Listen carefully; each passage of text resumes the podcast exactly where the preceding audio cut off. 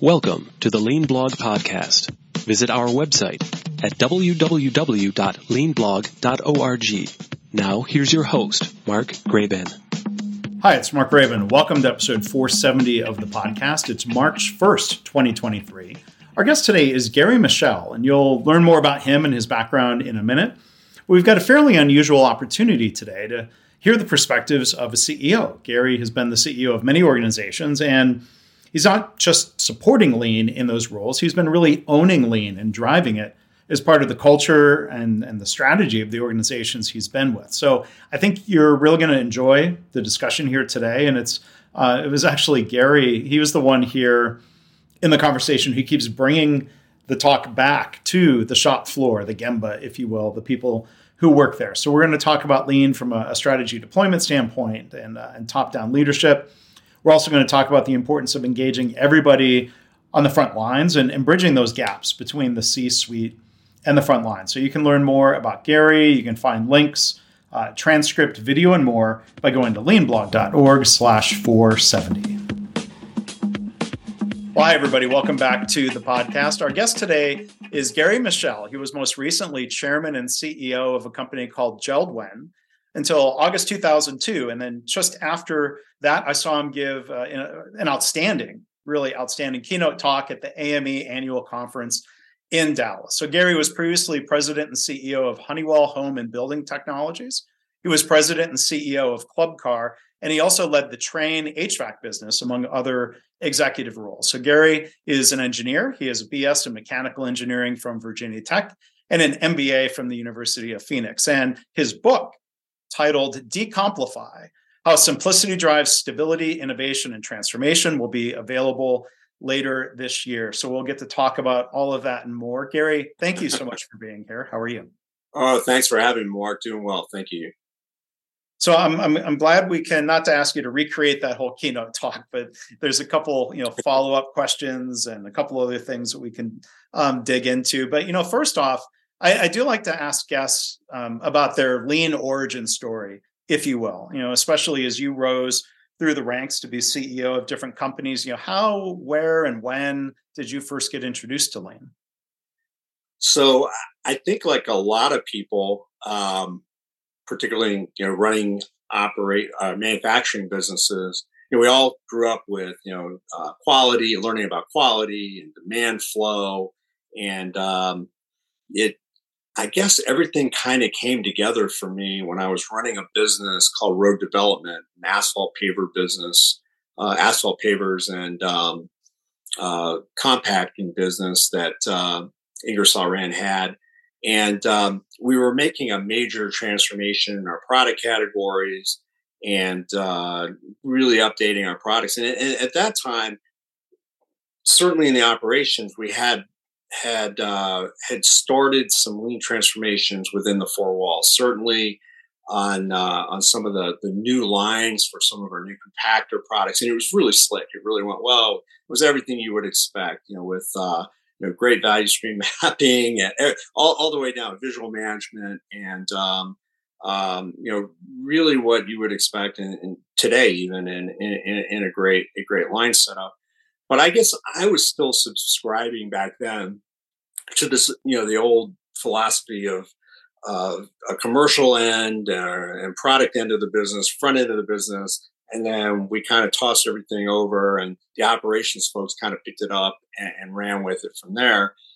And we were trying to take the same flow dynamics that we had in the compactor business, which is a you know higher volume, uh, less variable variable business, to the paver business, which is the exact opposite, always station built. It was very custom and um, and we started to think about that, right? And we were looking at this global business, looking at this major transformation and looking at how to flow that line. And what ended up showing up for me was, uh, uh, you know, basically strategy, strategy deployment, right? Um, Hoshin Kanri, how do you line up, um, you know, a critical few strategic decisions across an entire organization and get people to buy in and understand, you know, they're part of the whole. And for me, that's really when lean as an enterprise um, business operating system or strategy came to life, uh, where I really saw the magic of how alignment, communication, taking visual management from the top to the bottom of the organization and combining everybody really as as one team. And uh, uh, it's uh, it's maybe not the initial in, initial manufacturing uh, introduction, but mm-hmm. it's the introduction to how I saw it as a as a great enterprise tool. Yeah.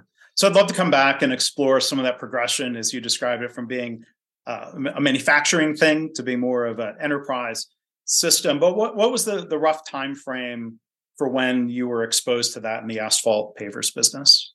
Early 2000s for from the enterprise standpoint.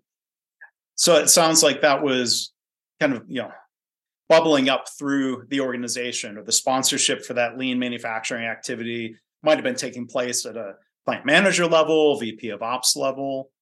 Yeah, so uh, yeah, my VP of ops at that time um, had certainly brought it into that business.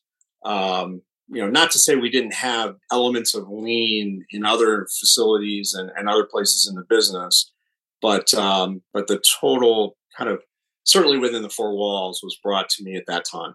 Yeah. So I was wondering if, if you could expand a little bit. You know, I think it's really interesting, you know, to think about any of us individually trying to shift away from deeply held, you know, older philosophies.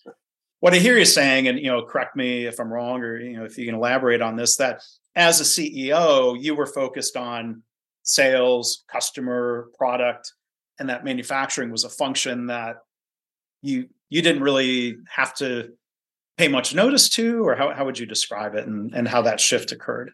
Yeah, I mean, I think we we all grow up as general managers, certainly understanding our, our operations, and you know, we give a, a you know, back in those days, we gave a portion of our time to operations, a portion of our time to the front end of the business, and it was how you you, you where your priorities were and what each business um, what each business needed. In my particular case, I did a lot of, um, I went into a lot of businesses that needed some sort of transformation. That was kind of what my my remit usually was in going to these businesses.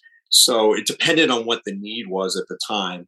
In this particular case, the, the business needed uh, kind of a little bit of both, right? And um, so I, I was able to use, you know, you know, my manufacturing bit to to work on the manufacturing side but again, it, there wasn't a tie to the overall growth strategy until you know it was kind of like the aha moment of if you get everybody aligned, it's aligned on the same page um, and working together, you understand what's possible, but you also are able to make sure everybody um, you know it gets the it's kind of the right sequence at the right time, but making sure that everything's working together. So it wasn't that um, you know never, never, never focused on manufacturing before. certainly did, um, but uh, just the, the, putting all the elements together of, of, of flow, of, of, visual management, of, uh, of, of, of, strategy deployment, putting it all together mm-hmm. uh, really was uh, was that was the first time for me. Yeah, I mean, what what you said there reminds me of some old Taiichi Ohno advice from one of his books about the Toyota production system. There's a chapter just headed "Start from Need," and he would talk about your most pressing needs. Where I think there's always a risk of of people wanting to be prescriptive in terms of, well, here are the tools you need to implement because here's how we did it someplace else. What what would your guidance to other CEOs be about making sure that that lean is is really focused on the most pressing needs of the enterprise. Well, I, I would say that part of it is also the other the other other other another saying there is is go see right. If you go see uh, what's going on in your organization, where the work is being done, you're going to see the need. I mean, there's no doubt about it.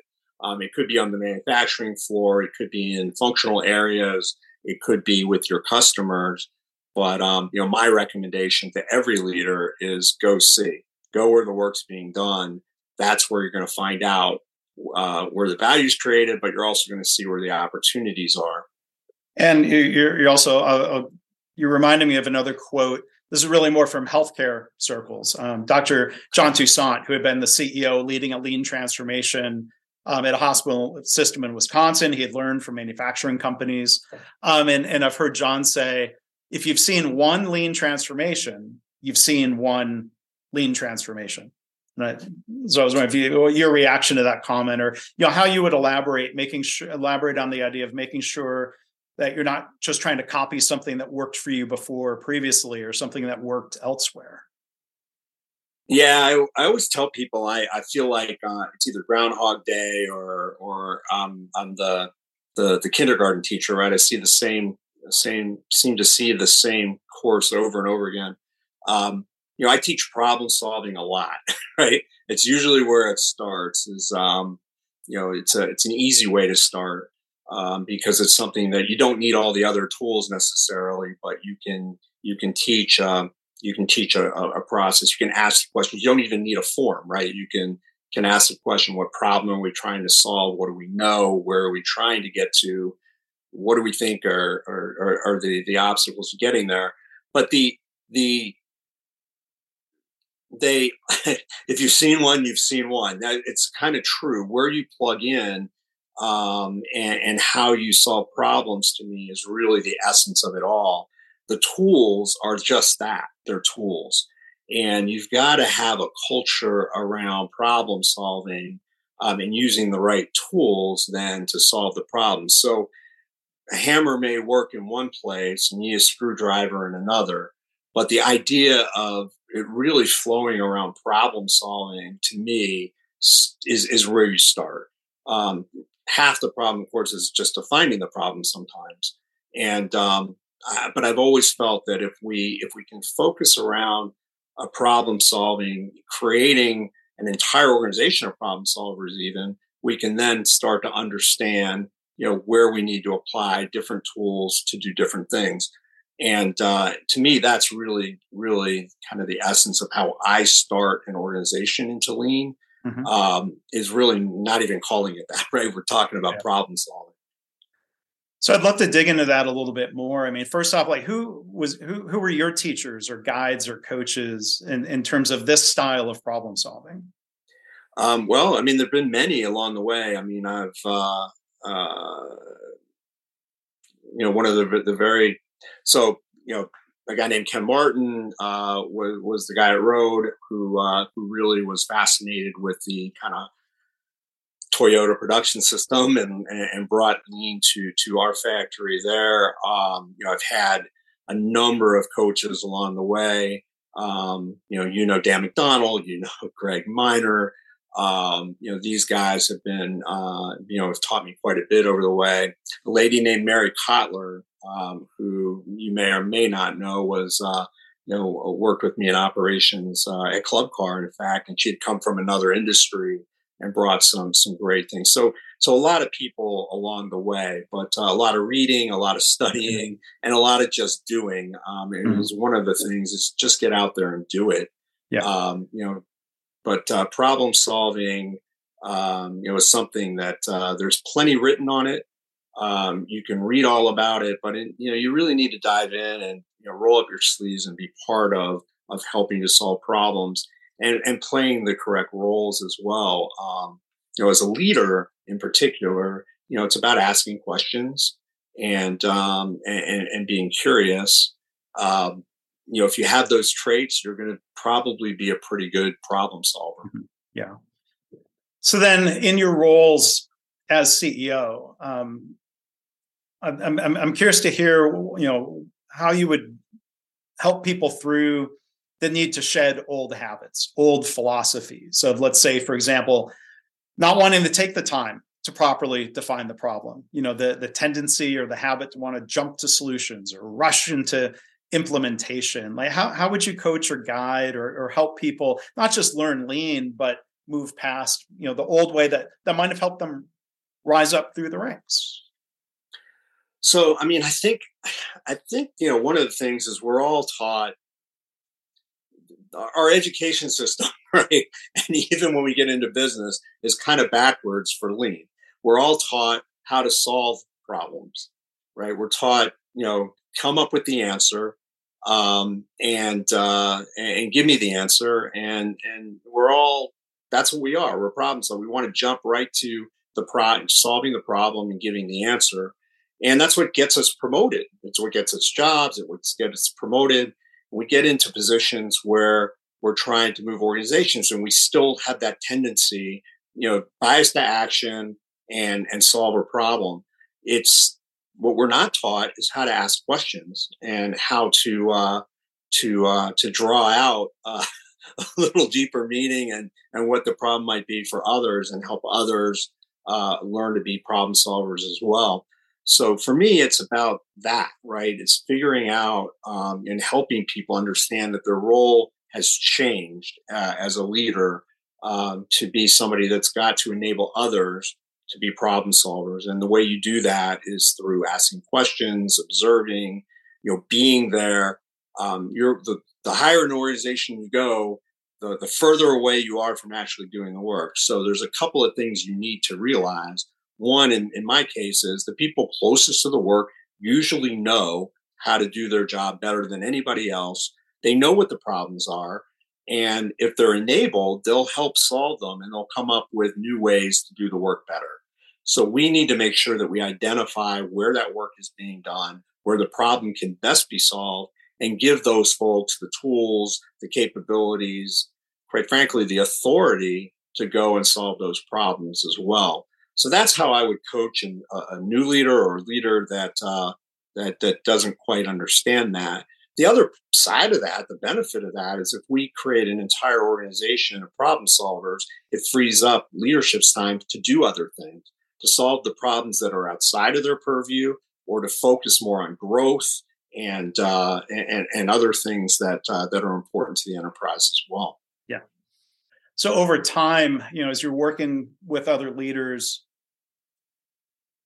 in terms of what has an impact on the culture like how much of it is a matter of coaching up leaders versus kind of selecting certain leaders for promotion based on their willingness their their ability to adapt or um, their ability to adopt some of these new habits as you're describing so i think it's really important i mean culture a culture of problem solving a culture that focuses on lean and you know you really have to have an environment that's that's aligned um, you know, I often talk about uh, a couple of elements. One is is having a rally cry within your company. It's probably something internal, but something that sets the direction for the entire company um, that uh, or team uh, that that that helps people rally around kind of your mission and, and your something they get excited about and, and want to be a part of.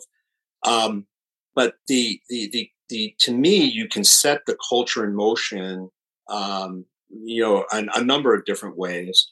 But um, you know, one is is engaging engaging everybody at every level um, in the business. You know, being transparent about where you are, being transparent about where you want to go, and then involving them in uh, in the in the process. Um, one of the things I like to do as as you know certainly did as a CEO, love to do it as a leader of a business, is anytime there are new hires in the company. So I did this every quarter. Anybody hired in the company anywhere um, in the quarter, I you know I spent you know an hour with the the group uh, on a, on a on a call, just you know, on a video, and um, you know the uh, the if if they could be local, we would do it local, but we would would normally do it that way as well and we would I would just point out that you know I'm, what I'm really trying to understand and create is an environment um, where they're not fearful of asking me questions or pointing things out to me. So what I ask in that call, very simply, is tell me, you know, introduce yourself to me. Why why did you why did you come to the company? You know, what were you expecting in your first 90 days or however long you've been here? How has your expectation matched reality? And are there any opportunities that you've noticed since you've been here, um, you know, that uh, that you know you could point out to us with your fresh eyes um, that that maybe we don't see, or you know, we've been walking by, and it does a couple things. Number one, out of that, I get some gems, right? Of uh, you know where where the culture, mostly at that point, there there's cultural things they were expecting, and it, it helps me understand: are we matching the culture we're selling or the culture we uh, aspire to with what's actually there. And that's where that is. But it also starts to create that environment that even somebody who's only been with the company a few weeks or a few months is comfortable pointing out um, uh, areas of opportunity or problems that they see. Um, I do that also with uh, when people go into new jobs. Um, now there it's more a, a, one-on-one, but if they go into a new role, uh, again, I, I, ask them very, you know, very quickly within their, you know, their first the quarter or so of being there to share with me their observations, things that they see, because your fresh eyes are the mm-hmm. the you know it, it's a great it's a great opportunity to see things. Um, you know, I get asked sometimes. You know, you, we walk plants, right? You've done this as well. You walk a plant, and invariably, you go into a plant, and, and you're going to see something that they've been walking by for for for months, weeks, whatever, and they always get frustrated. They're like, "How come you come in here and you can see something that we just didn't see?" And the point is, is after time, it becomes part of the fabric. You you just don't even notice it. It's not that anybody's smarter or or you know we're trying to play a game or anything. It's just we fresh eyes always see something that that that, that other people don't, and that's about creating the culture, changing the culture. It's more than just a, a cute saying, "Fresh eyes." It's it's it's about creating that culture of pointing things out that that that may be out of place. Yeah. So let's get out to the Gemba, to the shop floor here, I guess, with our conversation, because you keep. Sure. I, appreciate that you keep um, taking us there.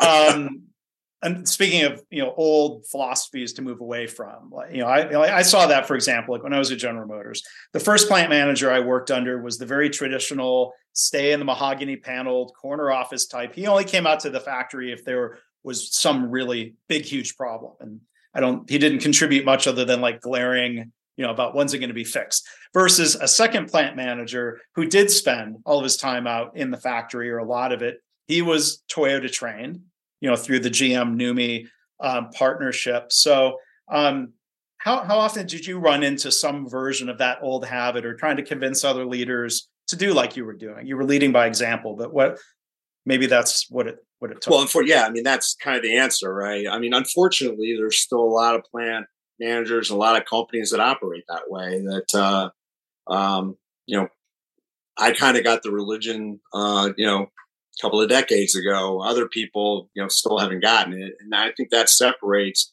good companies from great companies. But the um, yeah, I mean, part of it is by example. Um, almost, almost every time, you know, it's, it's part of my leader standard work um, is going to Gemba.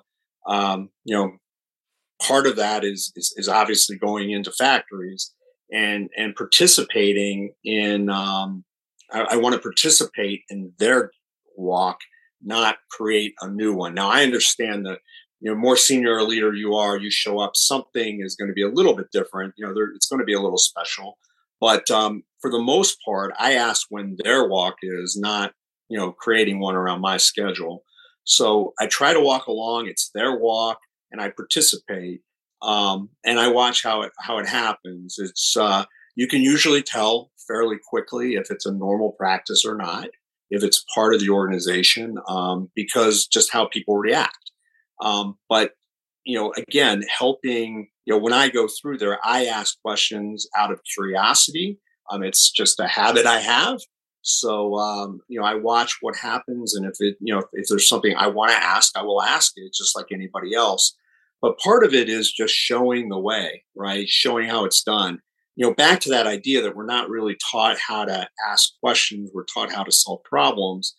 You know, some people, you know, some plant managers even to this day, but you know, even leader, you know, general managers and you know, non-operational leaders who are asked to go to Gemba, you know, are afraid of that. You know, it's it's something that they're they're not comfortable in. It's uh, um, something they've never done. Uh, they're afraid they're going to screw it up or ask the wrong question or you know whatever.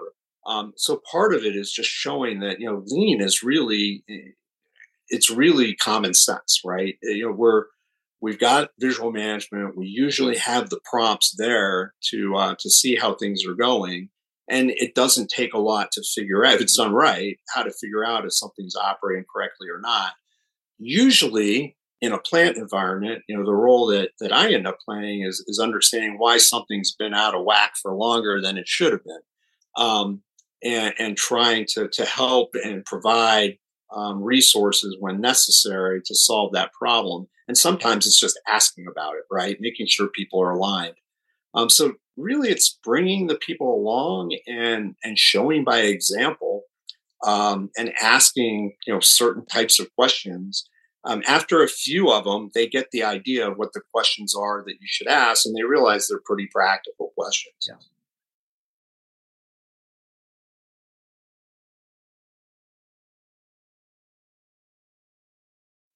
And then you know you, you have brought up fear a couple of times and the need to help reduce or eliminate that fear. Um, I think it's really interesting when you you know you have anybody who has decades of, of habit leading the other way and they're trying to do something new that can be scary people will make mistakes when they're trying something new mm-hmm. like did you sort of try to give permission or at least set an expectation of look you, okay if you're afraid of making mistakes you, you probably will and will learn from it and work through mm-hmm. it well, sure. I mean, I'm going to make a mistake too. I'm going to ask a question, and somebody's going to, you know, give me an answer, and I'm going to go, "Duh," right? And oh, it was right there, or um, right.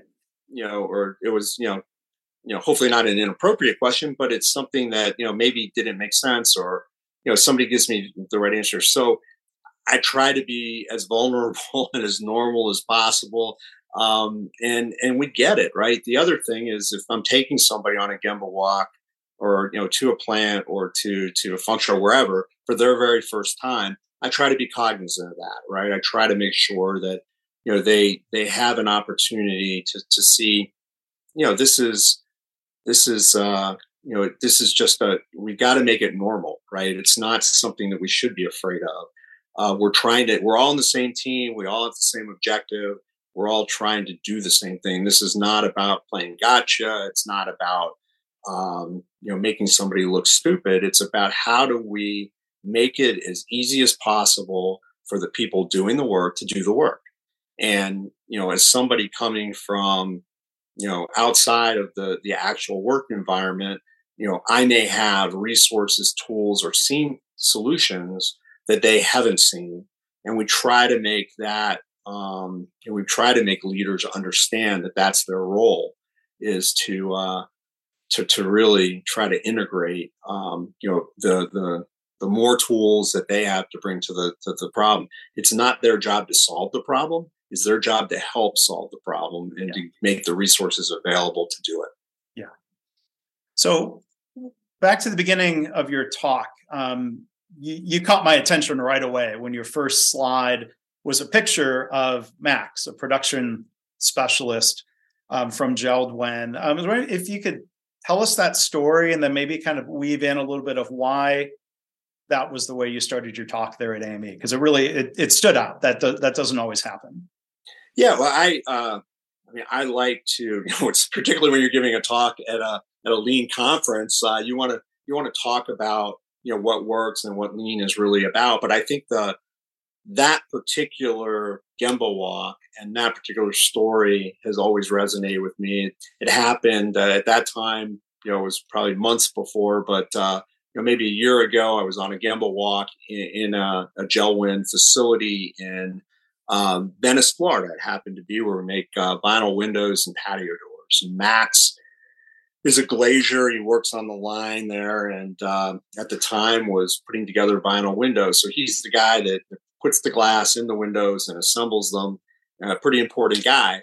And you know, so we start on the, the Gemba walk, and we we actually were doing uh, you know stand in the circle exercise, right? You know, you sit, stand there, you observe the work being done, and uh, you know you do nothing else, right, except for observe and then try to uh, to understand what's going on. And what we saw with Max was he's running around like crazy. Now he's waving at us and smiling. He's a really friendly guy, but he's working really, really hard. And he's running around trying to find glass to put in the windows that uh, that he was, was building that day. And so we, we, we stopped. We talked to Max, and Max explained to me that uh, you know the the normally the carts the, the glass are, is on the carts in sequenced order, and he just picks the glass and that tells him what to build and he builds the window and everything's great uh, unfortunately some of the glass was not uh, where it needed to be. There were empty slots in the carts. So what he was doing was he was finding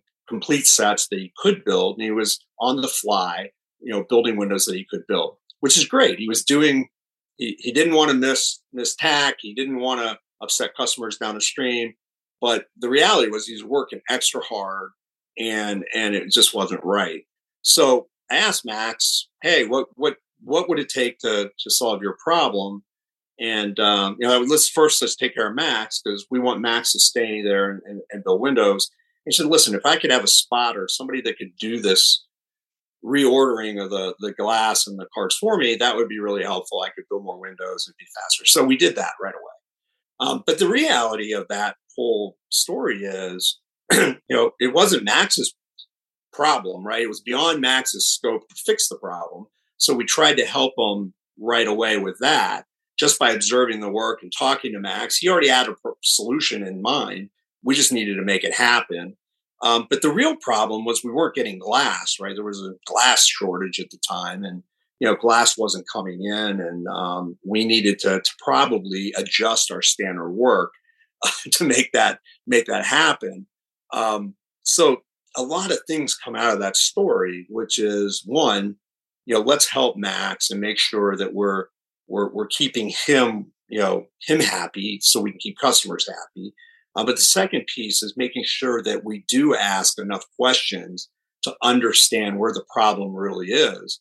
You know, you can imagine if we'd never gone to Gemba, we'd be, you know, the customer service people are complaining that customers aren't getting their their their their windows on time or complete or whatever we could sit in a conference room and solve that problem and say you know what? We we need to you know we we need to push more windows out. We need to yell at somebody do whatever right?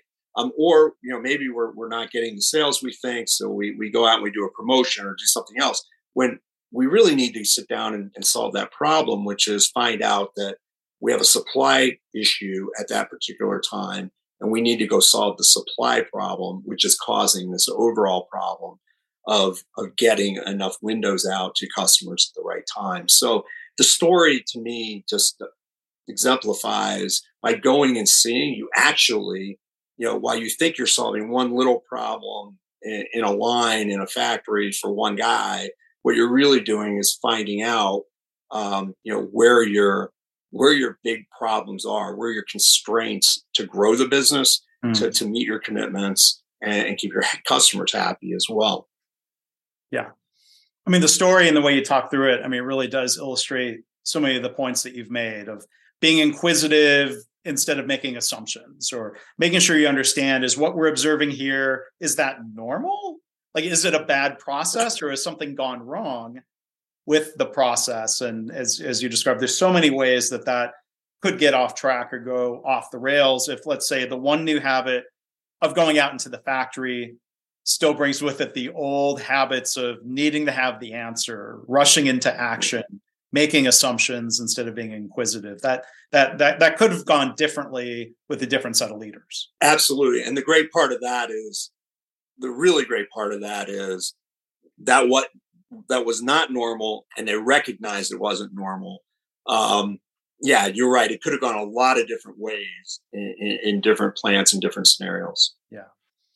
So let's talk um, about your book, Gary. Um, Decomplify, a word that may or may not be in the dictionary. I didn't it go. It is not. It is not. So tell tell us uh, the origin of creating that word decomplify, and more importantly, what it what it means to you.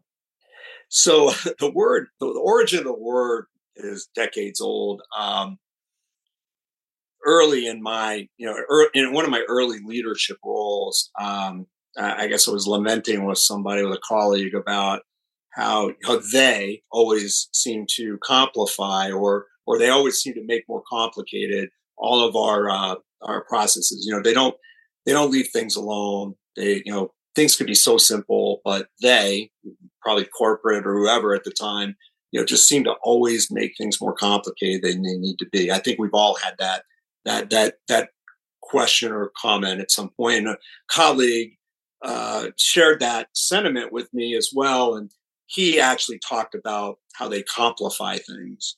so for whatever reason, I picked up that word and it became part of my my lexicon for a lot, a lot of years. And um, the uh, the reality is when uh, when when I retired the first time, um, it was actually uh, somebody made that comment that they, they kind of gave me that word as my word uh, at my retirement uh, dinner, and I uh, uh, I thought about it, and you know, decomplifying things is something I'm always trying to do, and I thought that it just fit really well with the the style of leadership and the the style. You know, a lot of the things we talk about in lean that um, that that that I profess I profess to use. I want our organizations to be, and uh, you know, quite frankly, the the simpler we make things, um, the easier it is. Number one, to stabilize them, mm-hmm. but also to transform them and to to to grow.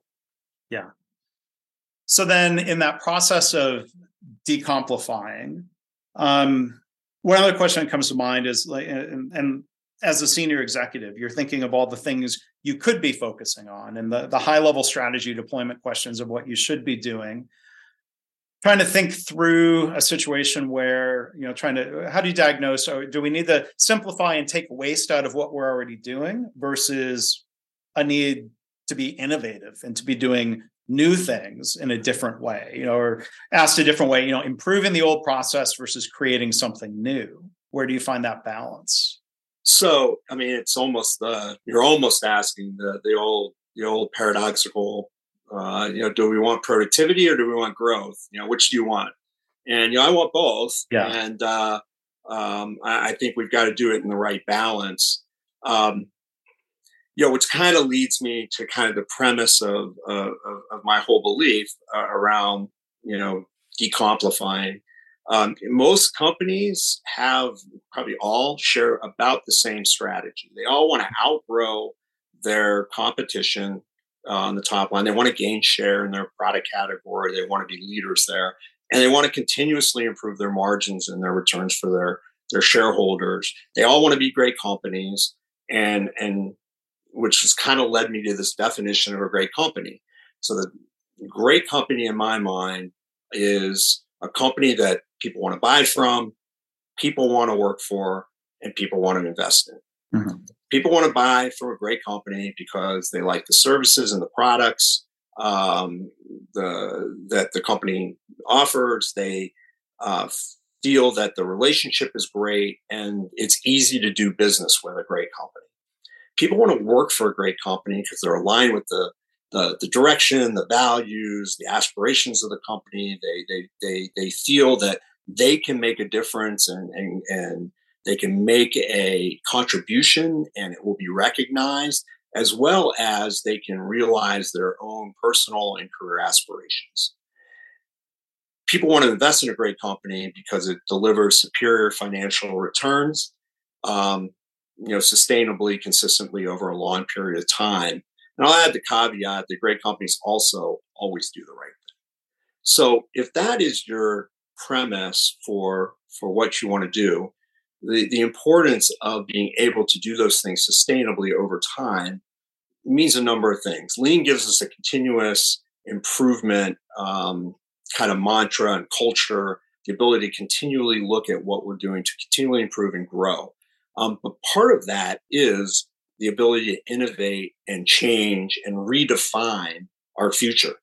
Um, you know, if we always do what we're currently doing, we're probably going to fall behind. And it's probably not going to be what will sustain that same definition of a great company for our customers, for our people, or for our investors in the long term.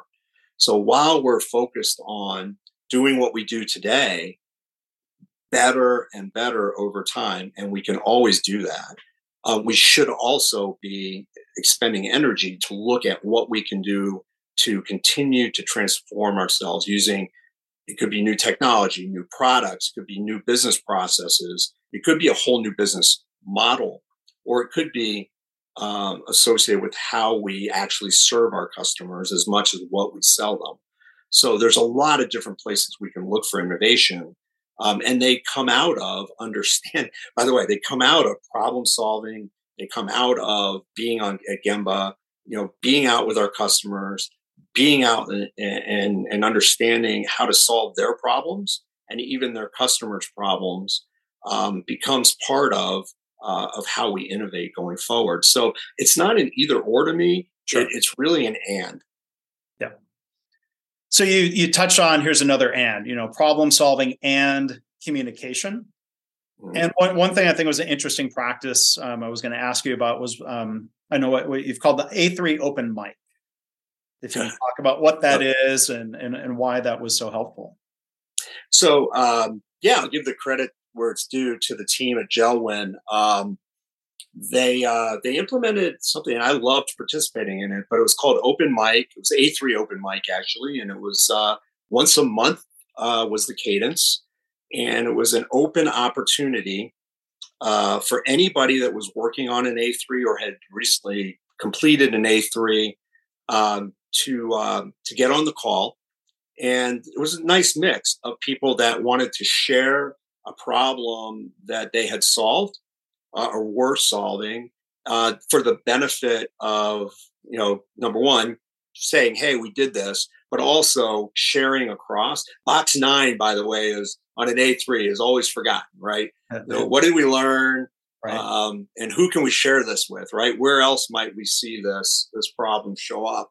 Right. So this was part of box nine, really, of sharing um, sharing across the organization but the other part of, of open mic was if you had an A3 that you wanted some coaching on or felt that you you were stuck or um, could use a little bit of help from across the organization, this was an opportunity that became a safe environment, mm-hmm. believe it or not, mm-hmm. um, even though an open mic, to to ask those kind of questions, to share your problem um, in an open environment. It really shows a culture, a, a trusting, mm. open problem solving culture that that can serve that that that can thrive and that people show up no one's told to do well i assume some people are probably told by their boss to be there but sure. my guess is uh, you know for the most part it's it's a volunteer you know it's a volunteer opportunity so it, it is great um, it's, it's it's kind of a good balance of you know you get kudos for solving a good problem and sharing it across but you also have an opportunity to get help from people that otherwise, you know, would not be, you know, kind of in your circle of helpers. Yeah. So when you talk about that safe environment, it's not just safe to come and share successes, it's safe to share your struggle. Absolutely. And I think that's what's important about a thriving culture to be that to be that great company culture, that decomplified culture, you've got to have a safe environment um, where it's okay to to bring up problems. Because if you don't bring up problems if you don't identify them you'll never solve them. So one other thing i wanted to ask for before we wrap up you know you, you, you talk about sharing you talk about that aspect of problem solving. So i'm kind of picturing it may or may not exist. A gary michel personal or corporate a3 that talks about the problems you've solved the current state the the countermeasures that include lean and you talk about the results and now you want to share this with others. I'm curious to hear your thoughts and you know there, there, there's always discussion around um, this question of well if lean is clearly a better way not just to do manufacturing but a better way of running an enterprise and this has been known about for decades now you know why does it still seem like it's the exception more than the norm? Like what what are some opportunities and and i'm sure the book decomplify will be part of it like to to share this in a way that that maybe influences other senior leaders to to maybe also try this this path?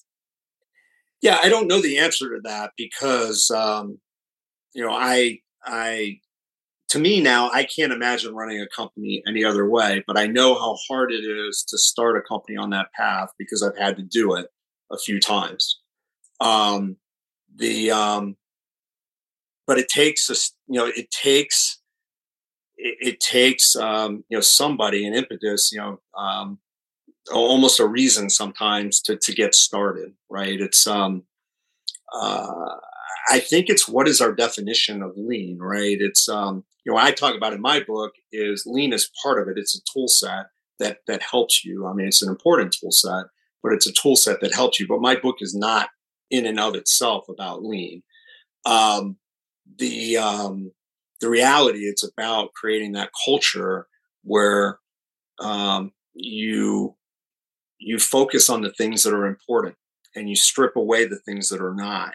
You focus on value.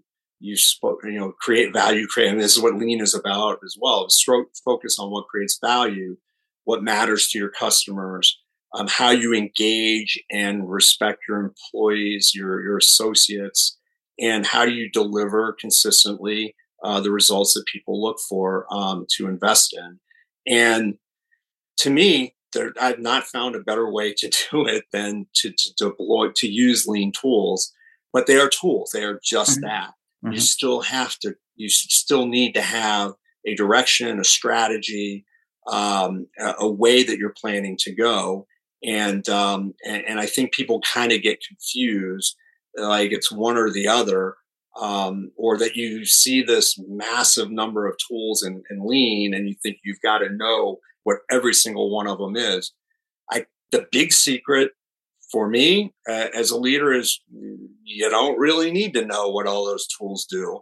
Um, if you really need a tool, you know, a specific, a, a tool deployed, there are plenty of people who can help you teach people to use tools. That's not it it's really about common sense and understanding you know this this idea of having a problem solving culture and, and, and focused on those few things so for me it's it's it's just the way i do it. Um, anybody i talk to you know we have these conversations um, but you know it's uh it's it's a matter of understanding how to stay there. Now the other side of that question that i get a lot is, uh, and I think I got at the conference we were at, um, is so what, what if, you know, the top leadership of my company doesn't, you know, support or hasn't, you know, isn't pushing lean or, or the CEO isn't, uh, you know, isn't driving this, you know, to me, that's the, the, the, best of all worlds is everybody from top to bottom is engaged and using the same tools and the, and the same, but if you're running a function or you're running a factory or you're running a business, um, you can deploy lean. You can use the tools use the mentality use the the the, the crux of it to uh, to to operate your business. Um, everything can start there and once you start performing as a business um, and outperforming everybody else other people are going to ask what's going on and how are you doing it and i can assure you you will become the new uh, the new lean zealot, and uh, and people will be copying. Yeah, I mean, I, I would agree with you. I mean, it doesn't seem like you would want to send a CEO to a class to learn all the tools, but you're talking about lean tools plus mentalities, culture, um, management system. Like you know, to me, that can all be wrapped in the, in this label of lean or the Toyota way or however you might label it. Like you're you're describing all of that working together. And it seems like the CEO or senior leaders have more influence around culture. So maybe the way maybe the way to kind of put a, a fine point on that is, you know, the, the, the first chapter of my book is Go See. And it, you know, it you'll see Max again and uh, you'll uh, you'll hear about, you know, really why that's important. But it ends with the concept of leader standard work. It really talks about leadership and leaders being important to creating this great company culture and becoming great companies. But it, it ends with talking about leader standard work and where leaders spend their time is indicative of you know being complicated or not. You know, to me, um, you know the, the you know what I do every day, what I do every week, every month, every quarter, every year becomes important. And if you can decomplify that uh, your work and, and lay it out where you're spending time. You are absolutely um, committed to spending time going to Gemba, spending time on uh, developing your people, spending time with customers and investors in the right proportion, um, that becomes the mantra, that becomes the cadence for the rest of the company as well. And um, it's how you spend your time how you set out to spend your time and, and then live up to that. So leader standard work is actually one of the components that uh, that I bring in very very early, um, and uh, in fact, in the first chapter uh, of yeah. the book. So it seems like it's a shift from somebody might say, "I'm too important to have leader standard work," to realizing it's very important that they do. I mean that that's that's getting that's moving past an old philosophy of right. Well, I'm just, I'm reacting to things. I can't plan out my time. Well, I think if you're reacting, then you're you're not in a decomplified state, right? You're not in a lean state either.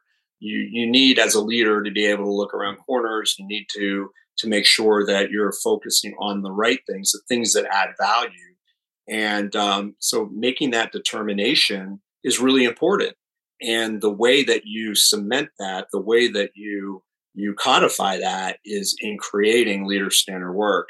So, you know, is it a, is is every part of my leader standard work you know written down to step one step two step three sure. no but is it laid out in a cadence of i do these things? The answer is yes. And you know publish that let people know what that is. And um and to me that's really important. That sets the tone for how you want to operate the the organization. So Gary, maybe one final final question. You you mentioned strategy deployment earlier. Can you can you talk about decomplifying some of those annual cycles of of planning and evaluating sure. strategy and turning strategy into action? Can you give us kind of a before and after comparison of you know pre-strategy deployment and then what the benefits of strategy deployment were? So I think you know we tend to focus on the things that we're doing now rather than on the things that maybe we should be doing seems to be kind of the way I sum up, you know, the the, the difference. Um, you know, the tradition of you know these massive strategic plans, you know, that uh, that are you know put a lot of people put a lot of hard work into, a lot of data is collected, and you know just days and days of, of presentations. Um, I think those are um, they're beneficial, but they're they're they're rare. The, the problem with those is they rarely get executed um, in, in, a way that's sufficient. They're not tied to the reality of the organization. Um, I'm not discounting the work. The work needs to be done. We need to understand uh, what's going on in our markets. What could what what technology capabilities are there? Are there better operational solutions to things. What problems could we solve for our customers that would help us to reinvent ourselves over time? We need to do that um, but I like to do it in, in, a process I call critical strategic decisions. Similar type work, but really defining, you know, in the old traditional way, you know, where are we going to play? You know, what game are we playing? How do we win? What do we need to win? Um, and then how do we, you know, what are the resources, tools, and, and systems that need to go there? But we really start to focus on just a couple of these. The, some people call them breakthrough uh, initiatives, I, I start with critical strategic decisions.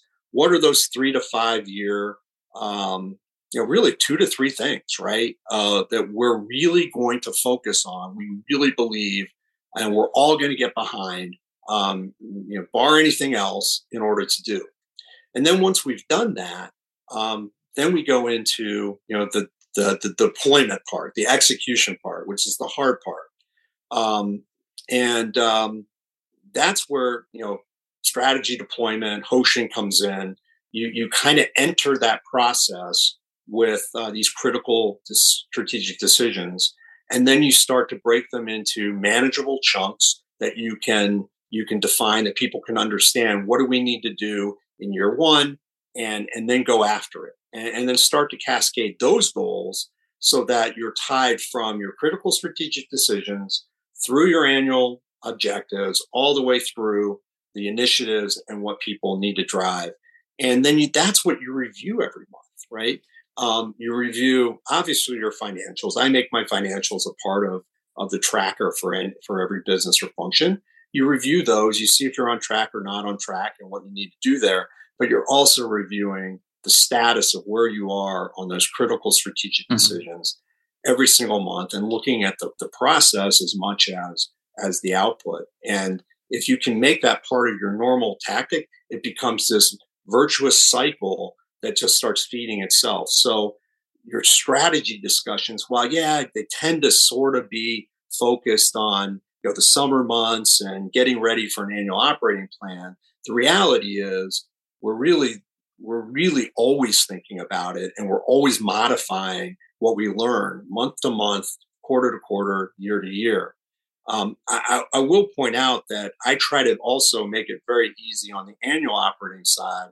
You know, I kind of have an algorithm on the financials of, you know, if, if our goal is always to, to, to grow the top line better than our competitors and, and continuously improve our margins, there's a few things that, you know, we, we need to start out on the financials with to allow mm-hmm. ourselves to make sure that happens right and then also to give ourselves money to to to invest in the rest of the business and the csds mm-hmm.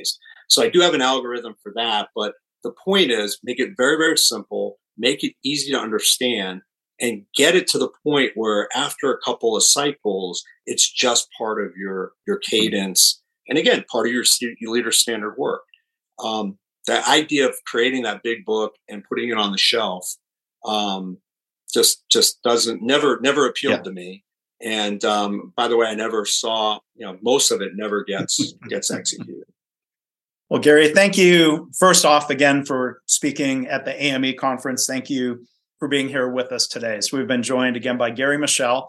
Upcoming book, I'm really excited about it. Uh, Decomplify: How Simplicity Drives Stability, Innovation, in Transformation. So hopefully, I've made good use of your time. We're going to think about the questions I asked versus the questions I should have asked. think of that as my own strategy deployment cycle here. No, it's great. Thank you so much. I really appreciate being here. It's always a lot of fun to share uh, share some of these stories. Yeah. Well, thanks again. Thanks for listening. This has been the Lean Blog Podcast. For lean news and commentary updated daily, visit www.leanblog.org. If you have any questions or comments about this podcast, email mark at leanpodcast at gmail.com.